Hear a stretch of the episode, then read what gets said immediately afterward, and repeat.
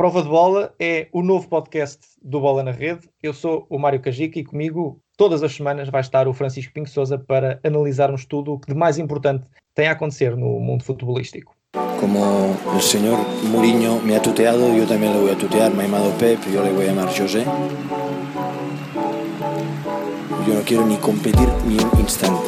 Solo recuerdo que hemos estado juntos quatro anos. Ele me conoce e eu le conozco. I think I'm a special one. Assim é, à prova de bola, aí está o novo podcast do Bola na Rede. Eu sou o Mário Cajica, como, como já referi também naquela introdução, e vou ter comigo o Francisco Pinho Sousa para analisarmos tudo o que de mais importante vai acontecendo no mundo futebolístico agora, e dado também o contexto, vamos... Uh, começar obviamente pela parte que mais interessa a todos os amantes do desporto, que é obviamente o Campeonato da Europa. Esta é a minha segunda experiência também em podcasts juntamente com o Francisco. Começámos com o Mourinhos contra Guardiolas, que entretanto já é um programa do, do YouTube do Bola na Rede, e como sentimos novamente o bichinho do, dos podcasts, sentimos que esta era a altura certa para lançar uh, mais... mais um, um conteúdo do Bola na Rede, nesta, nesta já vasta, vasto leque de, de programas do, do Bola na Rede, e à prova de bola é isso mesmo, é um programa, um podcast de desporto, e que começará, Francisco, por uh, analisar uh, tudo o que de mais importante tem este Campeonato da Europa, que agora está a poucos dias de, de começar. Sim, é uma vez mais um gosto estar, estar contigo num projeto novo, e que me parece que pode ser muito importante para... que falamos do jogo, não é? Falamos dos protagonistas de verdade do futebol, daquilo que mais gostamos neste, neste desporto, e acho que vai ser certamente um mês muito entusiasmante, e vamos ter desde logo também a rampa de lançamento com a Europa de sub vinte e um, logo a seguir o Campeonato da Europa de Seleções A, e penso que este projeto tem certamente margem para durar. Uh, e esperemos que nos continuem, claro, a acompanhar, e que possam também fazer parte integrante desta, desta família e, obviamente, desta nova ideia. É, é isso mesmo. E para, para falarmos de futebol, para também entendermos melhor o jogo, nada melhor do que termos convidados que acrescentem algo a, a, esta, a esta emissão. E, obviamente, que neste primeiro programa teremos, neste caso, um convidado muito especial, uh, o Eduardo Moreira, comentador do Bola na Rede T V, mas também... Uh, treinador de futebol, e é também essa uma das valências que obviamente o Eduardo tem, e que pode também acrescentar muito conteúdo a qualquer programa em que se, se insira. E o Eduardo é, é treinador de futebol, já passou por diversos clubes, entre os quais o Moreirense, o Covilhã, já esteve em França no Carretel Lusitanos, no, no Boa Vista, no Salgueiros, no Aroca, enfim, uma série de clubes que, que também uh, dão um, um colorido especial ao, ao currículo do Eduardo. Eduardo, é um gosto ter-te aqui connosco, e eh, ser bem-vindo também a esta primeira edição do À Prova de Bola. Olá, olá, bom dia, bom dia Mário, bom dia Francisco. Um, sem dúvida que é um gosto para mim, agradecer-vos o, o, o convite para estar aqui presente. Estou e estarei sempre disponível para colaborar uh, com, com, este, com este projeto e com todos os projetos que, que daí virão. Um, sendo o principal uh, a questão de falar-se de futebol, inteiramente de futebol e sobre o jogo, que é isso que, que, é, que é a minha vida e é a nossa vida de, de treinadores,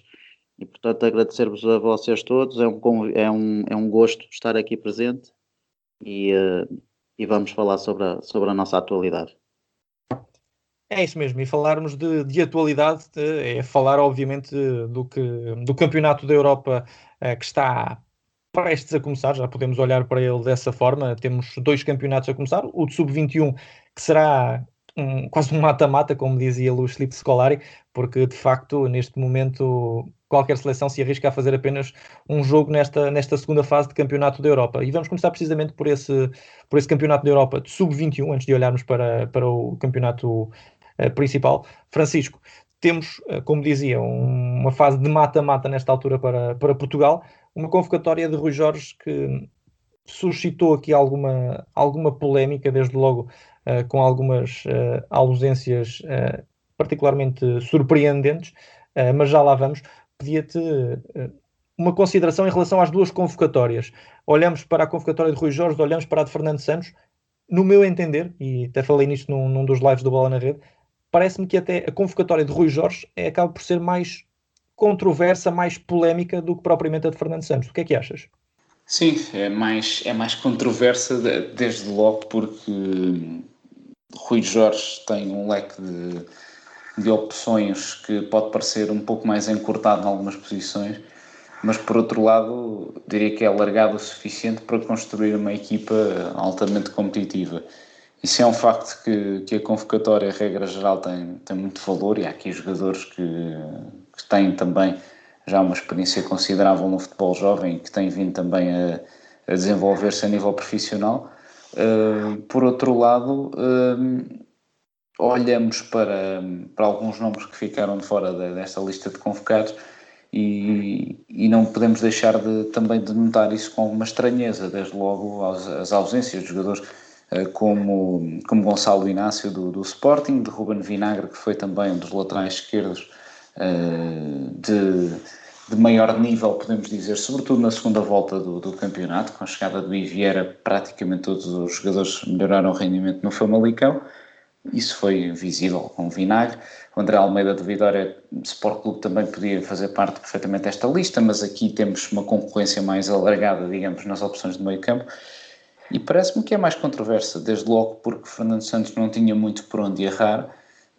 uma ou outra escolha potencialmente questionáveis, desde logo a chamada de William Carvalho, tendo em conta a temporada muito problemática no Betis, não deixa de ser um tanto ou quanto surpreendente, mas por outro lado, conhecendo Fernando Santos, percebemos que hum, não é uma chamada estranha de todo, e portanto diria mesmo que, que as escolhas de, de Rui Jorge acabam por, por ser se calhar mais discutíveis, não digo na totalidade, claro, mas talvez a ausência aqui de três ou quatro nomes que podiam fazer a diferença uh, se note mais do que na, na seleção principal. Agora, uma coisa é certa, eu diria que Uh, há condições também para que possamos olhar isto por outro prisma, desde logo o facto de Fernando Santos começar uma competição a partir de uma fase de grupos, enquanto que uh, Rui Jorge vai iniciar uma segunda fase de uma competição. Não deixa de ser também uma novidade em termos gerais no futebol,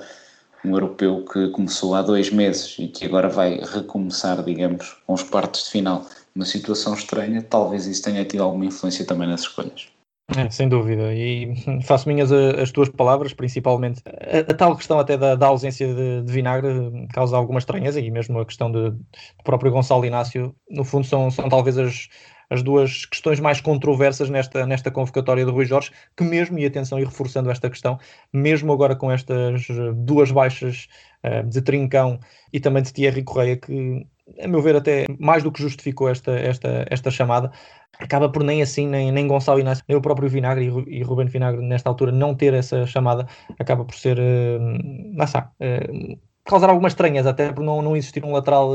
um lateral esquerdo, canhoto, digamos assim, para, para integrar esta, esta convocatória. Mas, uh, Eduardo, passava, passava a bola para ti, também para, para te ouvirmos e percebermos do teu lado a mesma questão que coloquei aqui ao Francisco, ao Francisco Sousa, em relação às duas convocatórias. Qual é que te parece ser a, a mais controversa? E se entendes, e agora do ponto de vista do treinador, estas escolhas de, principalmente do Rui Jorge, e mais a, também a questão de, do William Carvalho, que é incontornável, uh, o porquê de, de Fernando Santos ter chamado o William Carvalho para, para, esta, para esta fase da competição? Uh, sim, eu acho que o primeiro, o primeiro ponto, uh,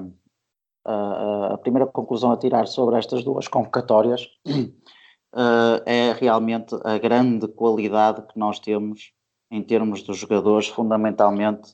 uh, de, na convocatória do sub vinte e um. Uh, as grandes opções e o número de opções que nós temos é, é incrível, e é realmente salutar que nós temos, estamos a trabalhar muito bem e, e temos vários jogadores para, para nos alimentar as seleções, principalmente a A, uh, durante, durante vários anos, creio eu. Uh, depois... Relativamente à convocatória do sub vinte e um, realmente é verdade aquilo que o Francisco e que tu, Mário, também dizes. Relativamente ao, ao Gonçalo Inácio e ao Ruben Vinagre, realmente é, é estranho um, não, não, terem sido, não terem sido convocados. No entanto, um, nós podemos olhar para, para as convocatórias das, das seleções, quer esta, quer a seleção A, Sobre, sobre vários pontos de vista. E eu penso que este último ponto que o Francisco tocou é realmente muito importante na realidade e no contexto do sub vinte e um. Portugal vai enfrentar uma seleção como a Itália, uh, fortíssima, numa uh, uh, fase já adiantada do europeu, completamente atípico para aquilo que nós, todos nós uh, estamos habituados. E, portanto, eu creio que aqui, enquanto treinador, o Rui Jorge terá, terá dado preferência uh, à continuidade uh, e não tanto, digamos, à individualidade. Ou seja, uh, os núcleos fortes de seleção, nós não nos podemos esquecer que o espaço de seleção é para disputar competições muito curtas. Uh, e, portanto, como qualquer uh, treinador, quando integra uma, uma equipa, vai procurar ter um conjunto de jogadores que todos juntos consigam, de uma forma muito mais harmoniosa e muito mais estratégica, produzir resultados, digamos que rápido, rapidamente. Uh, e, portanto, esta convocatória dos, dos sub vinte e um, apesar de compreender alguma surpresa relativamente, uh, e nomeadamente aos dois jogadores que referi anteriormente, não é uma, uma convocatória que, que me surpreenda totalmente. Depois uh, temos estas duas baixas de última hora, e, e eu aqui sou um bocadinho suspeito para falar, porque realmente fiquei contente por ver estes dois jogadores, que já foram meus jogadores, a integrar a, a convocatória, o, o Abdu e o Filipe Soares, uh, e portanto, isto lá está, mais uma vez vem mostrar a quantidade de opções que nós temos e a capacidade que nós temos, e acho que esta, que esta convocatória está bem feita, está enquadrada na perspectiva do treinador, e espero que, que produza os resultados que se pretende. Relativamente à convocatória da, da, da, seleção, da seleção A, uh, sem, grandes, sem grandes surpresas, diria eu também, nós já nos habituámos a ver no Fernando Santos esta tal questão, como ele próprio já falou sobre isto várias vezes, esta tal questão do núcleo duro, não é? Digamos assim, de, de, da estrutura daquilo que são as ideias, porque não há tempo para se trabalhar na, nas, nas seleções e, portanto, Um, os núcleos duros, digamos assim, vão sendo mantidos ao longo do tempo para que se possa produzir resultados rápidos em competições curtas. E, e é isso que o Fernando Santos normalmente faz, e é por aí que eu também enquadro um pouco a questão do, do William Carvalho.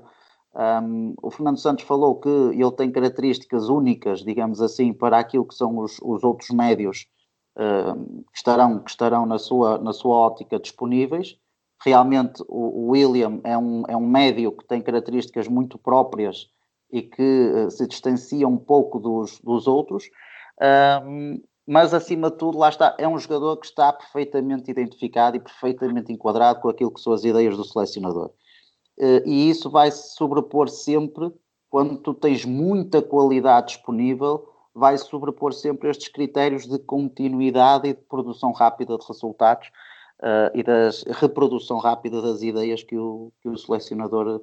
tem. Eduardo, antecipaste aí numa, numa questão que, que, que te queria colocar, e obviamente que, que a tua vinda também não, não é inocente, além da, da questão desportiva, obviamente, também esta, esta questão de, de conheceres muito bem o, os jogadores. E hum, queria uma análise tua, esta, esta dupla chamada do, do Conte e do, e do Filipe. No teu entender, obviamente conheces bem os jogadores, o que é que acrescentam. Na minha opinião, por exemplo, o Filipe se calhar até já teria lugar na, na primeira convocatória, antes, antes de ser repescado, digamos assim. Mas queria perceber na tua uh, o, que é que, o que é que acrescentam e que mais-valias é que podem acrescentar no jogo de Portugal, e se olharmos até já para o jogo com a Itália, o que é que, o que, é que poderão acrescentar para, para esse encontro em particular? Sim, uh, como eu te disse antes, sou um pouco, um pouco suspeito, mas mantendo aqui uma, uma, uma posição isenta e falando do jogador realmente como ele é, e nós que treinadores também temos de ter essa capacidade.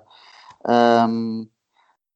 começando pelo, pelo Filipe. O Filipe é um, é um médio que tem uh, muitas valências, quer a nível técnico, quer a nível tático e também a nível físico. É um médio que trabalha muito bem e constrói muito bem o jogo da equipa, pensa muito bem o jogo da equipa. Tem capacidade para acelerar e desacelerar os ritmos do jogo, assim o jogo esteja a, a pedir. Tem golo, tem chegada à baliza, tem uma capacidade tremenda, uh, já não se vai vendo muitas vezes, mas tem uma capacidade tremenda de, ao longo dos noventa minutos, conseguir cumprir distâncias longas em termos de, de, de esforço físico, ou seja, rapidamente se, se desloca do, da área a área com a mesma frescura e com a mesma disponibilidade. Uh, e depois é um jogador que também tem uma capacidade extraordinária em termos de servir uh, os colegas. No entanto, pode aqui ou ali uh, ter alguma dificuldade na própria, nessa própria gestão uh, do esforço, uh, entrando demasiado naquilo que será ou que poderá ser a dinâmica do jogo e não tendo essa capacidade de, por vezes, se distanciar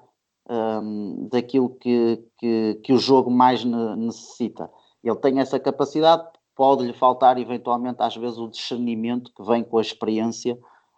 um, para pautar esses momentos do, do jogo. Um, agora, não tenho dúvidas que vai ser uma mais-valia, concordo contigo quando dizes que já deveria estar lá, estar lá há mais tempo. Ele tem feito épocas sucessivas no, no Moreirense de altíssima qualidade um, e, portanto, acredito que vá, que vá acrescentar bastante, quer numa, numa situação de, como titular, quer depois a entrar, também é um jogador que entra bem. Portanto, um, creio que vai ser uma mais-valia para, para a nossa seleção e para, para o Rui Jorge. Depois, relativamente ao, ao Abdu, é um, defesa, é um defesa com uma disponibilidade também ele física muito grande. Um, é um jogador que tem a capacidade de fechar bem os espaços interiores no momento da bola, da bola do lado contrário. Tem boa capacidade de, no desarme no um contra um. Um, alguns aspectos defensivos a nível posicional em termos de permutas e coberturas poderá eventualmente melhorar um, e depois também destaca-se pela, pela qualidade no seu, no seu cruzamento e uh, pelo, pela capacidade que tem de fazer o corredor de trás para a frente com, com, com muita qualidade e de fazer ligações internas, inter, interiores e exteriores, etcétera. Portanto, eu acho que são dois jogadores, no fundo, que, que vão trazer coisas, coisas boas para, para a nossa seleção. Não sei dizer se serão os dois ou serão ambos ou algum deles titular, porque realmente a qualidade é muita.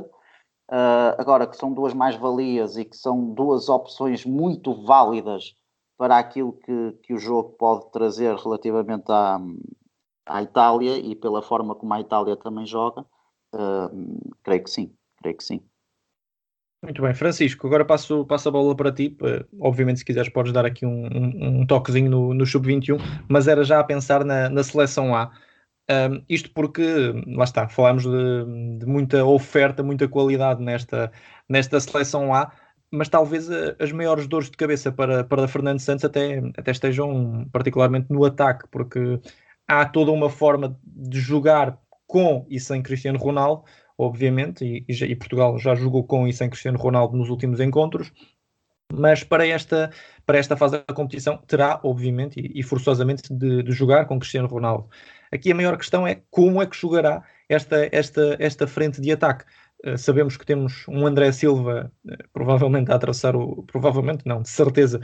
o melhor momento da carreira. Uh, temos um Gonçalo Guedes a crescer de forma em Espanha, um, contra todas as expectativas. Uh, praticamente acaba a temporada de forma, de forma muito boa e é provavelmente um dos grandes jogadores que acabou a La Liga em, em bom momento de forma. Temos um Diogo Jota, ainda não se sabe bem as condições físicas, mas que será sempre uma, uma opção. Uh, no fundo, o próprio Pedro Gonçalves pode acrescentar aqui algo. O Rafa, numa, se calhar num, numa segunda linha, mas também um jogador, um jogador a ter em conta. O próprio João Félix, bom... No fundo, há aqui muitas, muitas opções para, para gerir, mas no fundo, em volta de um homem, que é Cristiano Ronaldo, que é obviamente o capitão da seleção e o melhor marcador de sempre, um, o grande craque desta equipa. Mas, na tua opinião, como é que se poderá gerir esta, esta questão da frente de ataque? Qual é que é a melhor fórmula para integrar Cristiano Ronaldo, juntamente com os seus companheiros da equipa e, ao mesmo tempo, tirar proveito deles mesmos? Neste caso, a questão do André Silva, como, por exemplo, colocar André Silva juntamente com Cristiano Ronaldo. É uma possibilidade ou não é uma possibilidade para ti? É uma possibilidade, apesar de, de quando eles partilharam o lugar no quatro quatro dois de Fernando Santos, um, ter sido uma circunstância em que Cristiano Ronaldo ainda tinha um pouco mais de disponibilidade física, podemos dizer assim, em que as características uh, do, do Cristiano acabavam por, por beneficiar a equipa, na forma de, de atacar desde logo. Um, Hoje em dia, digamos que temos um Cristiano Ronaldo também pela passagem por Itália eh, mais formatado para, para uma capacidade de, de apoio na frente e sobretudo de, de, de remate. Não, não, nunca foi um jogador propriamente criativo, mas na fase inicial da carreira era um, era um desequilibrador mais encostado à faixa, era um jogador que tinha essa, essa capacidade de um para um, de aceleração, de, de, de, de finta também, de conseguir ultrapassar os adversários em progressão. Hoje em dia, claro, já não, já não possui esses recursos, já não é de hoje, do resto dos últimos anos, mas diria que numa grande competição, e conhecendo também Fernando Santos, isto será sempre Cristiano mais dez. Não penso que, que vai existir aqui grande alteração de, de paradigma. Isso parece-me muito claro e, portanto, desde logo Cristiano vai continuar a ser protagonista. Eu diria que pode jogar com André Silva ao lado, mas desde logo no primeiro jogo, perante a Hungria, portanto, um jogo no qual se espera que Portugal vá objetivamente ter iniciativa, e aí sim a Hungria não se vai expor tanto ao risco, e certamente que também não é uma seleção, e não digo pelas características individuais, mesmo pensando coletivamente e na ideia de jogo do selecionador húngaro, é uma equipa que, que procura mais uma projeção rápida para o ataque, uma projeção mais, mais direta, mais imediata. Não é uma equipa muito, que elabora muito o jogo em construção. E, e, portanto, acho que aí vai ceder o protagonismo a Portugal. Portugal uh, vai ter aí também, provavelmente, o jogo da fase de grupos em que vai, vai estar sempre por cima e que vai ter uma postura mais, mais afirmativa, podendo depois, nos jogos com, com França e a Alemanha, assumir, assumir assim uma,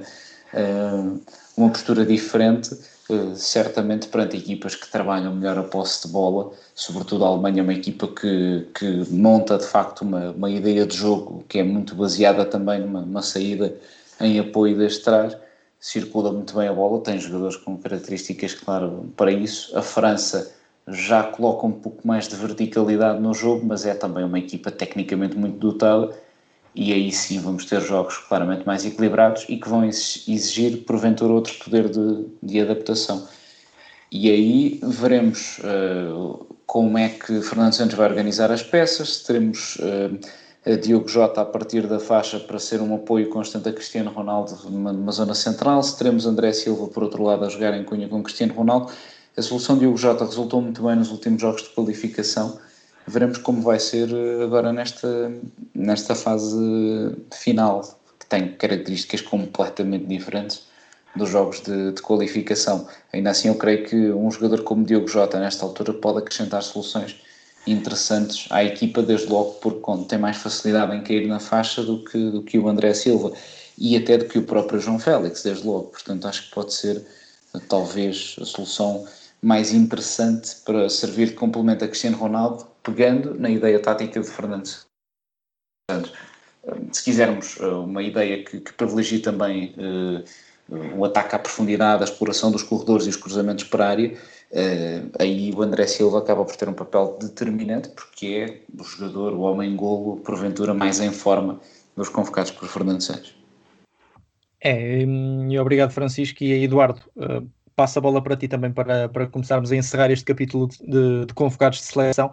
Mas também, lá está, a minha pergunta para o Francisco não é inocente, porque obviamente uh, todos nos lembramos que a parelha entre Ronaldo e André Silva funcionou, mas, uh, e como o Francisco dizia bem, as características de Ronaldo estão bastante diferentes, e ainda para mais tivemos aqui um interregno de, de André Silva na, na própria seleção, e as características uh, de Ronaldo foram-se moldando, com, obviamente, com esta, com, este, com mais, uma, mais uma temporada de, de Liga Italiana, em que Ronaldo acaba por se centrar cada vez mais como um, um avançado mais, cada vez mais fixo na, na frente de ataque, e era por aí muito da minha questão. Portanto, pergunto, e obviamente à semelhança do que disse o Francisco, se achas que, que, esta, que uma possível parelha entre Cristiano Ronaldo e André Silva uh, funcionará bem para um jogo como, como por exemplo, para, agora, para, para a estreia perante a Hungria, mas posteriormente, se calhar, no, com outro tipo de jogos, e, e, e sabendo que Portugal não tem tarefa nada fácil uh, perante a Alemanha e também perante, perante a França, se aí sim fará sentido outras, outras, outras nuances, e se calhar a riqueza deste, deste plantel uh, prende-se precisamente por isso, por essa capacidade de dar aqui a Fernando Santos várias, várias uh, peças para, no fundo, moldar a diferentes sistemas táticos de, para Portugal. E aqui pergunto-te, Quais é que serão aqui, no, no teu entender, as, as principais nuances na frente de ataque? Teremos Cristiano Ronaldo e André Silva para jogos uh, em que Portugal tem de ter essa tal iniciativa de jogo, e para outro tipo de jogos, se calhar, ter Cristiano Ronaldo na frente e jogadores mais móveis nas suas costas. O que é que me dizes? Sim, eu em parte concordo, concordo com aquilo que já foi, que já foi dito. Um, e depois existe também aqui um, um, um critério que, que tem muito a ver com uh, o lado estratégico uh, que se vai procurar uh, adotar no jogo em função daquilo que possam eventualmente ser as fragilidades e os espaços que o, que o adversário possa, possa deixar ou possa permitir à nossa seleção. Um, nós sabemos, por exemplo, que quer a Hungria, numa dimensão maior, como é óbvio, quer a própria seleção da Alemanha, são equipas que defensivamente, muito mais a Hungria, até pelo perfil ofensivo que tem, são equipas em que é possível jogar entre linhas, é possível jogar dentro do bloco, do bloco dessas, dessas seleções. E nós temos aqui jogadores fortíssimos, quer a ocupar esses espaços de trás para a frente, como vários médios que nós temos na, na convocatória, que fazem isso muito bem, quer também vários jogadores que possam jogar na frente, mas é, não é num quatro quatro dois declarado, ou seja, é um falso quatro quatro dois, é quase um quatro quatro um um, e portanto aí nós entramos com os Gonçalo Guedes, com o próprio Rafa Silva, o, o Pote, o João Félix, são jogadores que podem jogar nessas posições, Um, ocupando precisamente esses espaços que, que, que a seleção uh, pode aproveitar, nomeadamente contra a Hungria, como já referi, numa, numa, num expoente muito mais, muito mais acentuado, e depois também contra, contra a própria Alemanha. Uh, a França já é uma equipa muito mais compacta defensivamente, já é uma equipa que, que já não permite tantos espaços um, entre linhas, nomeadamente entre a sua linha uh, média e a sua linha defensiva, e portanto aí acredito que uh, uh, será, será mais uma questão de aproveitamento de diagonais curtas, desmarcações muito rápidas, muito inteligentes, e de uma boa posse, de uma posse segura, de um meio-campo mais reforçado, para depois poder tirar partido desses, desses movimentos mais curtos. E uma vez mais, nós aí temos Diogo Jota, temos Rafa Silva a partir dos corredores, Uh, temos eventualmente, como já chegou a ser feito,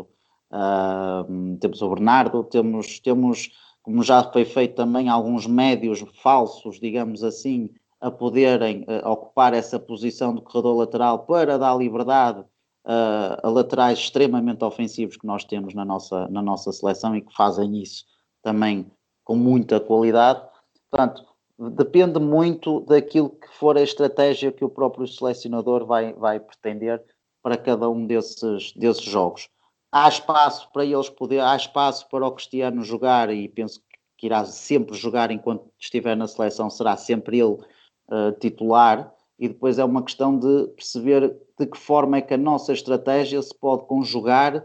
com uh, uma solidez defensiva e uma solidez posicional da nossa equipa, para que não percamos tanta segurança, porque nós sabemos que o Cristiano já não é um jogador que faça, que faça grandes movimentações defensivas, e portanto, em função de, daquilo que nós queremos para o jogo, e em função daquilo que é a nossa identidade enquanto seleção, encontrar aqui um equilíbrio que vai variar seguramente de jogo, de jogo para jogo, porque uh, as seleções não são todas iguais, e portanto, nós, e nós temos aqui muita gente, muito jogador, com mais do que capacidade suficiente para, para poder interpretar e para poder dar resposta em qualquer uma das posições em que seja colocado. Portanto, é por aqui que eu vejo que são dois fatores de decisão. O André Silva, repara, porque nós falamos muitas vezes da questão dos momentos de forma. O jogador está num momento de forma fantástico, o jogador, mas é no seu contexto, é no contexto onde joga, é no, é no campeonato onde está inserido. Não é necessariamente na seleção, e todos eles sabem que quando vão para a seleção, obviamente que aquilo que fazem nos clubes é algo extremamente motivador, faz com que eles cheguem completamente motivados, já por ir à seleção já é a motivação que chega, mas pelas épocas que realizam, extremamente motivados, mas o contexto de seleção é outra equipa, não é a equipa onde eles estão inseridos, é outra equipa. nós podemos tentar uh, aproveitar ao máximo esses, esses momentos de forma. Mas da mesma forma que falamos que o André Silva está no melhor, fez a melhor época de sempre, nós também temos aqui outros jogadores que destacaram imensamente e, e provavelmente não vão jogar, uh, ou, ou não serão os titulares da seleção. Portanto, são contextos diferentes, uh, e às vezes eu percebo que faça um bocadinho de confusão nós entendermos determinadas opções, quer de convocatória, quer depois de onze titular, mas tem muito a ver com isto, tem muito a ver com a nossa identidade, o conhecimento de nós próprios, a ligação que já existe, o conhecimento que já existe, a estratégia que o treinador define para aquele jogo em específico, um, para a produção rápida de resultados, como eu disse há pouco. São competições fechadas, são competições muito curtas. É, será certamente por esse, por esse contexto que se, que se explicará também a, a chamada de, de William Carvalho. Uh, para fecharmos aqui este, este capítulo de, de convocados de seleções, Francisco, uma, uma resposta muito curtinha. Há pouco acabaste por não, não, não me responder a uma, a uma das peças também importantes e que, que se calhar fa, faz sentido fazermos aqui uma, uma breve referência, que é precisamente Pedro Gonçalves. Qual é que será, no teu entender, a utilidade de... de Pedro Gonçalves nesta, nesta convocatória, tendo em conta, obviamente, os jogos que, que aí vêm? Desde logo eu penso que o Pedro Gonçalves é chamado, ponto número um, como um prémio meritório à grande temporada que fez, e ponto número dois, eh, tendo em vista que, que esta é uma competição que tem a possibilidade de, de poder, cada seleção escolher vinte e seis jogadores, cada selecionador pode contar com, com vinte e seis opções, e nesse conjunto alargado uh, de escolhas, eu diria que Pedro Gonçalves pode ser um recurso importante uh, pela capacidade técnica que tem, desde logo, a forma como se projeta entre linhas e a facilidade de, de remate. É um jogador que exibe essas características, é um jogador que não tem medo de arriscar nas proximidades da grande área contrária e ao mesmo tempo é criativo, acrescenta também soluções a nível do passe. E pressupondo que os jogos de Portugal muitas vezes podem estar um pouco bloqueados, não é? Devido à, à estrutura defensiva dos adversários, faz sentido que o Pedro Gonçalves possa entrar como uma solução de recurso, quer para jogar no apoio a um eventual ponta de lança, quer para poder coordenar-se também com os restantes médios ofensivos, podendo eventualmente até jogar num registro um pouco mais descaído para uma ala e podendo fazer também muitas vezes Uh, movimentos uh, em, em diagonal. Portanto, é um jogador que acrescenta essas soluções, porque é, desde logo, também um, um homem que na segunda linha e na zona do último terço faz muita, muita diferença, como eu disse, pela capacidade de decisão, tanto no último passo como no remate, e, portanto, acho que é uma, uma chamada just, justa e um jogador que, não tendo, obviamente, experiência competitiva de seleção A,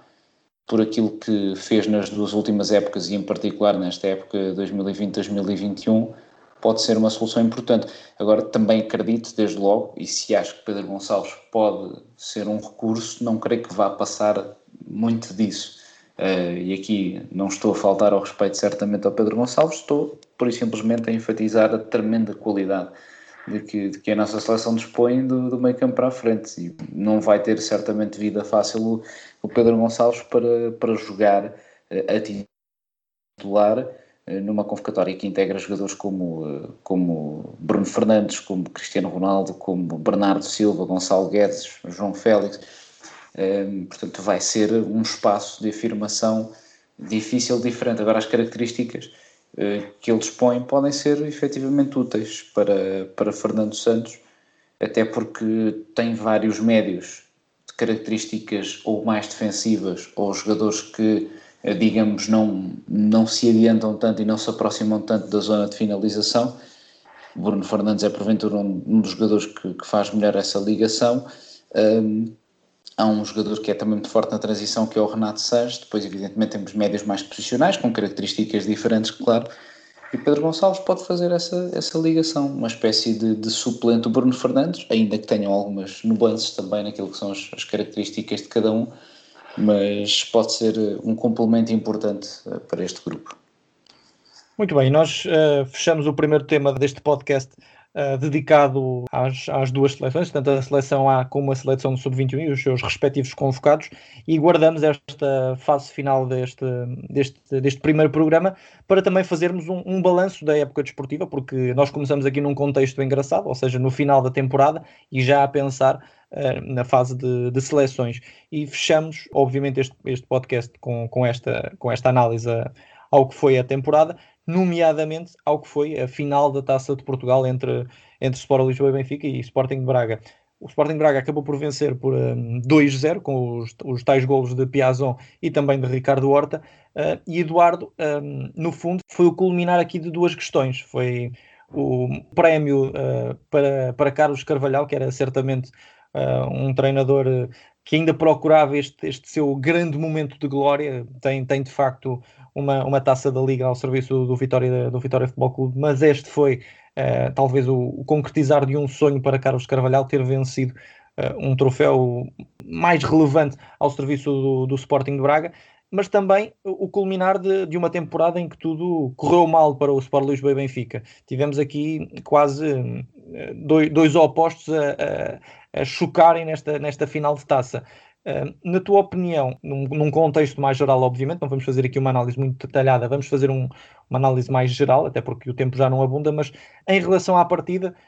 pensas que foi um desfecho justo? E como é que olhas agora para o futuro das duas equipas? Um Sporting de Braga que com este título pode crescer ainda mais e um Sport Lisboa e Benfica que está aqui uh, num, num perfeito impasse de, de perceber como é que será a próxima temporada, sabendo que vai ter de, de investir menos, mas ao mesmo tempo vai ter de ter resultados, uh, principalmente para, para que Jorge Jesus e o próprio Luís Filipe Vieira tenham essas condições e garantias de que podem continuar uh, a ter um percurso tranquilo no Benfica. Sim, uh... Em relação, em relação aos treinadores de ambas as equipas, deixa-me dizer-te que são dois treinadores, na minha opinião, do melhor que nós temos no nosso país. Um, têm posturas uh, diferentes, digamos assim, quer para, quer para exterior, quer para, quer para uh, comunicação interna ou externa. São posturas diferentes, são mentalidades diferentes, mas ambos trazem coisas ao jogo que, que, que são absolutamente fantásticas, e eu, enquanto treinador, Um, admiro e, e observo e analiso bastante, e, e têm feito coisas muito boas pelo nosso, pelo nosso futebol. Um, depois, dizer-te que uh, é verdade que chegaram a essa final em, em momentos uh, muito diferentes. O, o Braga fez uma das melhores épocas de sempre, provavelmente, um, e tem vindo a consolidar-se cada vez mais, e foi uma mudança de paradigma a contratação do Carlos, do Carlos Carvalhal. Acho que, que foi numa perspectiva de solidificação, e acho que é isso que o Braga deve perspectivar eh, já para a próxima época: sustentação, solidificação, ok, com conquista de título que ganhou, eh, vai-se afirmando, mas acho que, que, que para, para se dar o passo a seguir,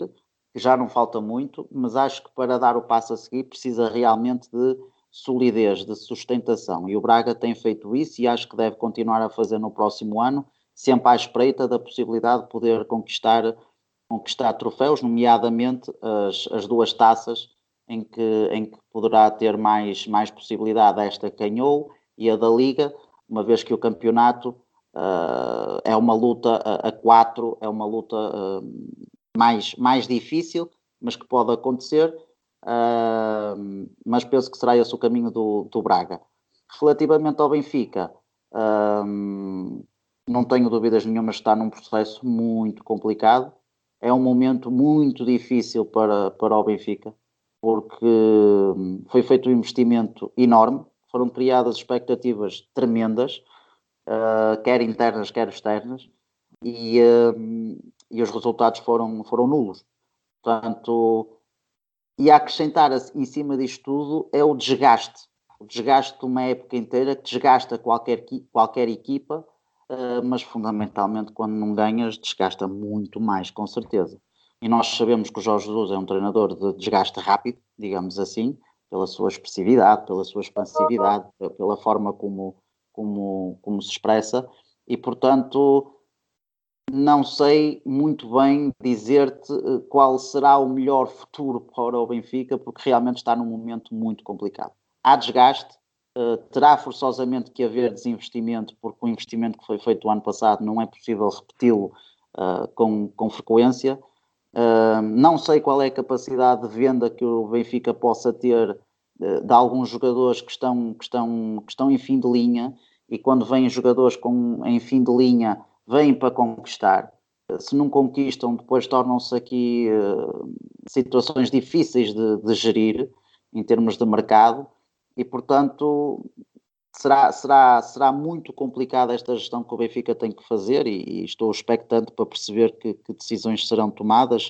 uh, em, momentos, em momentos destes. Relativamente ao jogo, um, como dizias, eu também já falei sobre isso, duas equipas que chegaram em momentos muito diferentes. O jogo ainda acentuou mais esses, esses dois momentos De, de ambas as equipas, ou seja, o Braga foi mais Braga e o Benfica ficou menos Benfica ainda,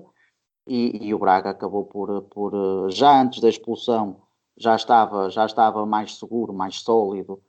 uh, mas sem grande expressividade. Após a expulsão, o jogo foi-se, foi-se inclinando para, para o Braga, e o Braga fez uma, uma exibição muito boa. O Benfica respondeu, atenção que nós muitas vezes dizemos jogar contra dez torna mais fácil, mas estamos a falar de, de, de grandes equipas, e uma equipa grande como o Porto, o Sporting, o Benfica, o Braga, jogarem com menos um, uh, a diferença não é assim tão grande, não é assim tão acentuada. E, portanto, o Benfica fez, fez o que pôde, com aquilo que pôde, o tempo fugia-lhe, o tempo estava a favor do Braga, e, portanto, quando assim é, o Braga fez um, fez dois, E, e, ganhou, e ganhou, na minha opinião, com toda, com toda a justiça por aquilo que foi o, o desenrolar do jogo. Francisco, agora passo para ti, e já também em jeito de, de conclusão em relação a este, a este tema, mas uh, perceber no fundo contigo esta, esta, esta questão que o, que o Eduardo falava, e atribuía, lá está, muito do, muito do, do mérito também à, à forma como o Sporting Braga se organizou, mas também à forma como o Benfica, mesmo com dez, conseguiu, conseguiu também, no fundo, deixar uma boa réplica. O que eu queria saber em, em relação à tua opinião era mais os desafios, em relação à mesma questão que fiz também ao Eduardo, os desafios que, que Benfica e Sporting de Braga têm para a próxima temporada. Perceber qual é que é agora a meta do Sporting de Braga, se começa a cheirar cada vez mais a, a título em Braga, ou se ainda é prematuro falar nesta questão. E do lado do Benfica, como é que tu gerias toda, toda esta situação de, de saber que, que neste momento foi muito dinheiro investido e o retorno foi nulo? O Benfica acabou por ser eliminado da Liga dos Campeões, ficou em terceiro lugar, não ganhou nenhuma das taças internas. Como é que o Benfica se pode reorganizar para a próxima temporada? Faz sentido que seja com Jorge Jesus? Faz sentido que seja com um novo treinador? Faz sentido que seja com este plantel? Faz sentido uma renovação? Queria, no fundo, uma opinião tua em relação ao, ao futuro de uma e de outra equipa. Sim, ainda, ainda a propósito de, da final, muito rapidamente, acho que foi uma vez mais a... a vitória da estratégia da parte de Carlos Carvalhal, sobretudo pela maneira como, como este Sporting de Braga,